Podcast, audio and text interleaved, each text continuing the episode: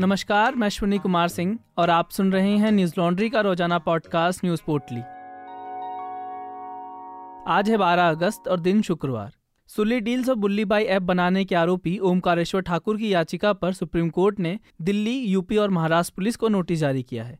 इस याचिका में ठाकुर ने अपने खिलाफ दर्ज सभी एफआईआर को एक साथ जोड़ने की मांग की है। सुप्रीम कोर्ट ने कहा कि दोनों ही प्लेटफॉर्म पर अलग अलग महिलाओं की फ़ोटो डालकर उनकी नीलामी की बात कही गई। हर केस अलग है, हर पीड़ित भी अलग है। अदालत ने इस बात पर आशंका जताई है कि सभी केस एक साथ जोड़े जा सकते हैं। जस्टिस संजय किशन कौल और एम एम सुंदरेश की बेंच ने नोटिस जारी कर पुलिस से तीन सप्ताह के भीतर जवाब मांगा है। सुनवाई के दौरान जस्टिस कौल ने कहा कि नीलामी के उद्देश्य से अपलोड की गई प्रत्येक महिला पीड़ित पक्ष है और ऐसी स्थिति में प्राथमिकी दर्ज की जा सकती है। बेंच ने कहा कि बात सिर्फ़ एक ऐप की नहीं है, दो अलग अलग ऐप से जुड़े केस हैं। कोर्ट ने इस मामले में पुलिस की तरफ़ से की जा रही कार्रवाई पर रोक लगाने से मना कर दिया। ओमकारेश्वर ठाकुर पर पिछले साल दिल्ली, नोएडा और मुंबई में तीन एफआईआर दर्ज की गई थी। ठाकुर पर आरोप है कि उसने मुस्लिम महिलाओं को कथित रूप से निशाना बनाते हुए बिना उनकी सहमति के महिलाओं की तस्वीर ऐप पर अपलोड की। ठाकुर बीसीए का छात्र है। दिल्ली पुलिस ने सुलिट डील्स मामले में उसे 9 जनवरी को गिरफ़्तार किया था। बता दें कि पत्रकारों, कार्यकर्ताओं और शोधकर्ताओं सहित लगभग 90 मुस्लिम महिलाओं को सुल्ली डील्स ऐप और वेबसाइट पर उनकी तस्वीरों और ट्विटर हैंडल के साथ एक वस्तु की तरह सेल के लिए रखा गया था। सुल्ली डील से लेकर बुल्ली बाई ऐप से जुड़ी रिपोर्ट्स आप हमारी website Hindi dot news laundry dot com पर पढ़ सकते हैं। न्यूज़ लॉन्ड्री ने अपनी रिपोर्ट में बताया था कि किस तरह बुल्ली बाई ऐप मामले में मुंबई पुलिस द्वारा की गई गिरफ्तारी के बाद दिल्ली पुलिस ने एक साल पुराने सुल्ली बाई ऐप मामले में ओमकारेश्वर ठाकुर को गिरफ़्तार किया था। इस मामले में दिल्ली पुलिस द्वारा की गई कार्रवाई को लेकर हमारी रिपोर्ट, जिसका शीर्षक है, क्या बुल्ली बाई मामले में मुंबई पुलिस की कार्रवाई ने दिल्ली पुलिस को सुली डील्स में कार्रवाई के लिए मजबूर किया, को पढ़ सकते हैं। यह सभी रिपोर्ट्स हम सिर्फ़ अपने सब्सक्राइबर्स के सहयोग से कर पाते हैं। न्यूज़ लॉन्ड्री 100 प्रतिशत विज्ञापन मुक्त मीडिया प्लेटफॉर्म है, जिसका मतलब है हम किसी सरकार या कॉरपोरेट से कोई विज्ञापन नहीं लेते। इसलिए हम जनहित की खबरों को प्रमुखता से कर पाते हैं।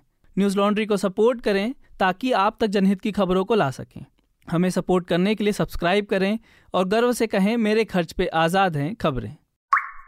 शुक्रवार सुबह जम्मू कश्मीर के बांदीपोरा ज़िले में आतंकवादियों ने एक मजदूर की गोली मारकर हत्या कर दी। यह घटना बांदीपोरा ज़िले के सदुनारा गाँव की है। मृतक की पहचान 19 वर्षीय मोहम्मद अमरेज के रूप में हुई है। अमरेज बिहार के मधेपुरा ज़िले का रहने वाले थे। गोली लगने के बाद अमरेज को इलाज के लिए अस्पताल ले जाया गया, जहाँ डॉक्टरों ने उसे मृत घोषित कर दिया। कश्मीर जोन पुलिस ने ट्वीट कर बताया कि आतंकवादियों ने मध्यरात्रि को मजदूर पर गोली चलाई, उसे इलाज के लिए अस्पताल ले जाया गया, जहाँ उसने दम तोड़ दिया। मीडिया रिपोर्ट्स के मुताबिक, मृतक के भाई ने बताया कि वो दोनों सो रहे थे, तभी अचानक गोलीबारी की आवाज़ आई, जिसके थोड़ी देर बाद अमरेज टॉयलेट के लिए बाहर गया, पर काफ़ी समय तक नहीं लौटा। जब वो देखने गए तो अमरेज को खून से लथपथ हालत में पाया, फिर उन्होंने सुरक्षा बलों से संपर्क किया और उसे अस्पताल ले गए, लेकिन अमरेज ने रास्ते में ही दम तोड़ दिया। सुरक्षा बलों की संयुक्त टीम हमलावरों के तलाश में सर्च अभियान चला रही है। बता दें कि कश्मीर में बीते कुछ समय से इस तरह के हमलों की संख्या बढ़ रही है। पिछले चार महीनों में टारगेट किलिंग के ग्यारह मामले सामने आए। वहीं सरकारी आंकड़ों के मुताबिक 2022 में टारगेट किलिंग के 16 मामले सामने आए। 2017 से 5 जुलाई 2022 तक 28 प्रवासी मजदूरों की हत्या हुई। इनमें सबसे ज़्यादा बिहार के सात मजदूर मारे गए। इसके अलावा महाराष्ट्र के दो और झारखंड के एक मजदूर की हत्या की गई। इससे पहले गुरुवार को आतंकवादियों ने राजौरी ज़िले में सेना के एक शिविर पर हमला किया, जिसमें चार जवान शहीद हो गए थे। सुरक्षा बलों की जवाबी कार्रवाई में दोनों आतंकवादी भी मारे गए। हिंदुस्तान टाइम्स की खबर के मुताबिक, पुलिस ने बताया कि दोनों आतंकवादी पाकिस्तान स्थित आतंकवादी संगठन जैश ए मोहम्मद से जुड़े थे।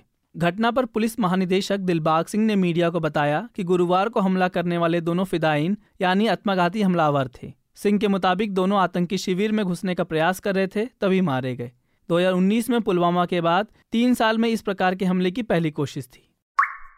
सुप्रीम कोर्ट ने शुक्रवार को नोएडा में सुपरटेक की 40 मंजिला ट्विन टावर को गिराने के लिए 28 अगस्त की तारीख तय की है। इससे पहले मई में ट्विन टावर को गिराए जाने के लिए तीन महीने की मोहलत दी गई थी। अदालत ने दोनों टावर ढहाने की तैयारियों से जुड़ी सरकारी एजेंसी को एक सप्ताह का अतिरिक्त वक्त भी दिया। कोर्ट ने यह मोहलत स्टेटस रिपोर्ट पर सुनवाई करते हुए दी। इससे पहले केंद्रीय भवन अनुसंधान संस्थान और एडिफिस इंजीनियरिंग को नोएडा के सेक्टर तिरानवे ए, स्थित सुपरटेक के दोनों टावर एपेक्स और सियान को ध्वस्त करने की मंजूरी दे चुका है। हालाँकि अभी तक सुपरटेक मैनेजमेंट ने ध्वस्त होने वाले टावरों के आसपास के अन्य टावरों के संचरात्मक ऑडिट की रिपोर्ट पेश नहीं की है। इसके लिए 15 अगस्त तक रिपोर्ट देने का दावा किया गया था। एडिफिस कंपनी टावरों को गिराने की पूरी तैयारी कर चुकी है। विस्फोटक लगाने के लिए पुलिस ने एनओसी जारी कर दी है। आसपास की संपत्ति को नुकसान पहुँचने की सूरत में 100 करोड़ रुपए का बीमा कराया गया है। बता दें कि नोएडा विकास प्राधिकरण ने 2006 में सुपरटेक को 17.29 एकड़ ज़मीन, सेक्टर तिरानवे ए में आवंटित की थी। इस सेक्टर में एमरेल कोर्ट हाउसिंग प्रोजेक्ट के तहत 15 टावरों का निर्माण किया गया था। प्रत्येक टावर में 11 मंजिल बनाने थे। बाद में सुपरटेक ने रिवाइज प्लान जमा किया, जिसमें दोनों टावरों के लिए 24 फ्लोर मंजूर किए गए थे, लेकिन बिल्डर ने 40 मंजिला बना दी। बिल्डिंग ना गिराने को लेकर एक एनजीओ ने सुप्रीम कोर्ट में याचिका दायर की थी, जिसमें टावरों को गिराने की जगह वैकल्पिक समाधान निर्देश देने का आग्रह किया गया था। इस याचिका को जस्टिस वाई चंद्रचूड़ और सुधांशु धूलिया के बेंच ने खारिज कर दिया, साथ ही ऐसी याचिका लगाने के लिए एनजीओ पर पाँच लाख रुपए का जुर्माना भी लगाया था। दिल्ली पुलिस ने 15 अगस्त को एक बड़ी वारदात की साजिश को नाकाम कर दिया। पुलिस ने दिल्ली के पटपड़गंज इलाके से 2000 ज़िंदा कारतूस बरामद किए हैं।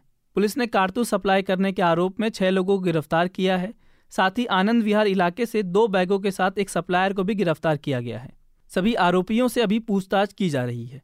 पुलिस यह पता लगाने के प्रयास कर रही है कि कारतूस और गोला बारूद कहाँ पहुँचाया जाना था। क्या इसके पीछे किसी हमले की साजिश थी? पुलिस का मानना है कि 15 अगस्त से ठीक पहले राष्ट्रीय राजधानी दिल्ली में आरोपी बड़ी साजिश को अंजाम देने की फिराक में थे। इससे पहले आईबी ने एक रिपोर्ट जारी कर दिल्ली पुलिस को सुरक्षा व्यवस्था को पुख्ता करने का निर्देश दिया था। पूर्वी दिल्ली के एडिशनल कमिश्नर विक्रमजीत सिंह ने मीडिया से बात करते हुए बताया कि आरोपी एक आपराधिक नेटवर्क का हिस्सा लग रहे हैं। यह कंसाइनमेंट लखनऊ भेजा जा रहा था। उन्होंने कहा कि इस मामले में किसी आतंकी एंगल से इनकार नहीं किया जा सकता। बता दें कि आज़ादी के पचहत्तरवीं वर्षगांठ के अमृत महोत्सव के चलते दिल्ली में भारी सुरक्षा के बंदोबस्त किए गए हैं। ऐतिहासिक लाल किले के आसपास दस हज़ार से ज़्यादा पुलिसकर्मियों की तैनाती की गई है। पुलिस ने मेट्रो स्टेशनों, रेलवे स्टेशनों, हवाई अड्डों और बाजारों सहित दिल्ली के सभी संवेदनशील स्थानों पर सुरक्षा बढ़ा दी है। चीन ने नेपाल के साथ ट्रांस हिमालयन नेटवर्क बनाने का ऐलान किया है। चीन ने घोषणा की है कि वह नेपाल में चलाए जा रहे विभिन्न प्रोजेक्ट्स के लिए 15 अरब रुपए की मदद करेगा। नेपाली विदेश मंत्रालय ने बयान में कहा कि चीनी राजनयिक ने विभिन्न परियोजनाओं के लिए नेपाल को कुल 180 मिलियन डॉलर देने का वादा किया है। दोनों देशों के बीच संबंधों को मज़बूत करने के लिए चीन गए नेपाल के विदेश मंत्री नारायण खड़गा ने बैठक के बाद मदद की घोषणा का ऐलान किया। दोनों नेताओं की बैठक के बाद दिए गए बयान में व्यापार, कनेक्टिविटी, निवेश, स्वास्थ्य, पर्यटन, गरीबी उन्मूलन, कृषि जैसे विभिन्न क्षेत्रों में सहयोग को बढ़ावा देने पर सहमति जताई गई है। चीन की तरफ़ से नेपाल को अतिरिक्त कोविड रोधी टीके और अन्य संबंधित चिकित्सा सहायता भी प्रदान करने की बात कही गई है।